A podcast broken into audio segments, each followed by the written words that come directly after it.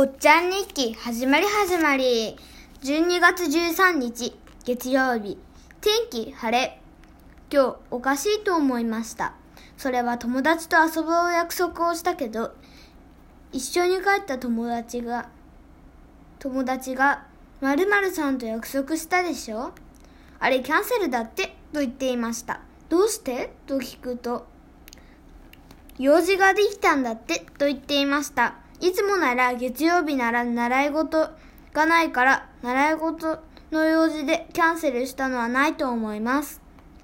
だから他の友達と約束したのか私の後に約束してそっちの方が楽しいと思ったからだと思います。